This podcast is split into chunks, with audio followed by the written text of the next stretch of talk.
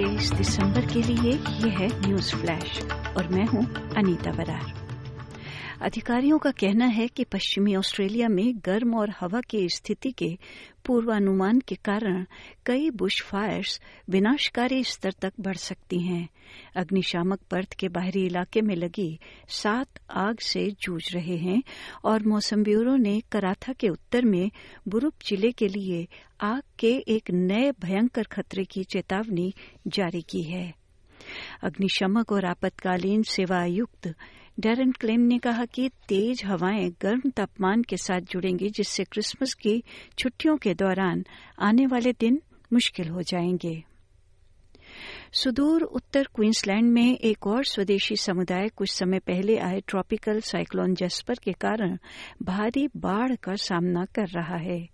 खाड़ी का स्तर तीन दशमलव सात मीटर तक पहुँचने और लगातार बढ़ने के बाद केप यॉर्क शहर कोवनयामा हाई अलर्ट पर है।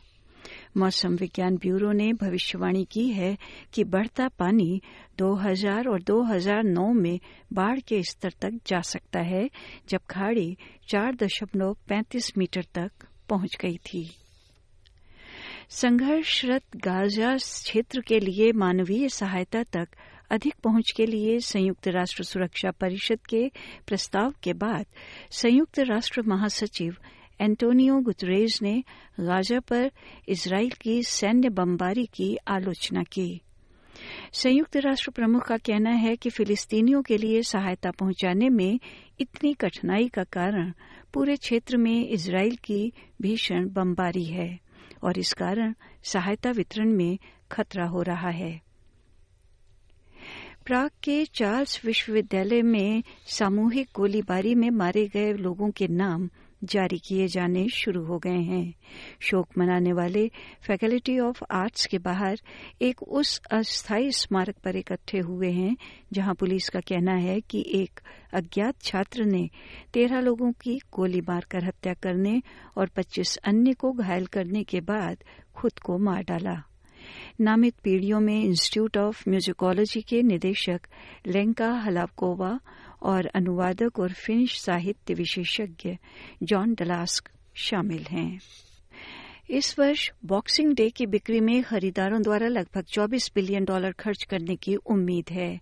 ऑस्ट्रेलियन रिटेलर्स एसोसिएशन का कहना है कि 26 दिसंबर से 15 जनवरी के बीच की बिक्री अवधि के लिए ये पिछले वर्ष की तुलना में लगभग 400 मिलियन डॉलर अधिक होगी। उपभोक्ता अधिवक्ताओं का कहना है कि रसीदें और मूल पैकेजिंग रखने जैसी सरल चीज़ें खरीदारों को बिक्री के दौरान अपने अधिकारों की रक्षा करने में मदद कर सकती हैं। New South Wales fair trading उपभोक्ताओं की शिकायतों को हल करने और उपभोक्ताओं और व्यापारियों को निष्पक्ष व्यवहार के बारे में जानकारी प्रदान करने में मदद करती है। और भारत में एनडीटीवी से मिले समाचार के अनुसार टोक्यो ओलंपिक के कांस्य पदक विजेता पहलवान बजरंग पुनिया ने भारतीय कुश्ती महासंघ के चुनाव में ब्रिजभूषण शरण सिंह के विश्वस्त संजय सिंह के अध्यक्ष बनने के विरोध में कल शुक्रवार को अपना पद्मश्री सम्मान लौटाने का फैसला किया। इससे एक दिन पहले साक्षी मलिक ने संन्यास की घोषणा की थी। मलिक और पुनिया सहित कई शीर्ष पहलवानों ने इस साल की शुरुआत में ब्रिजभूषण के खिलाफ आंदोलन शुरू किया था, जिन पर उन्होंने डब्ल्यूएफआई के नेतृत्व में महिला पहलवानों का यौन शोषण करने का आरोप लगाया था। ये मामला अभी कोर्ट में है।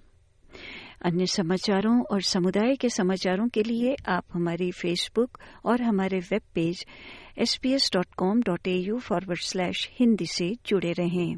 और न्यूज़ फ्लैश समाप्त हुआ।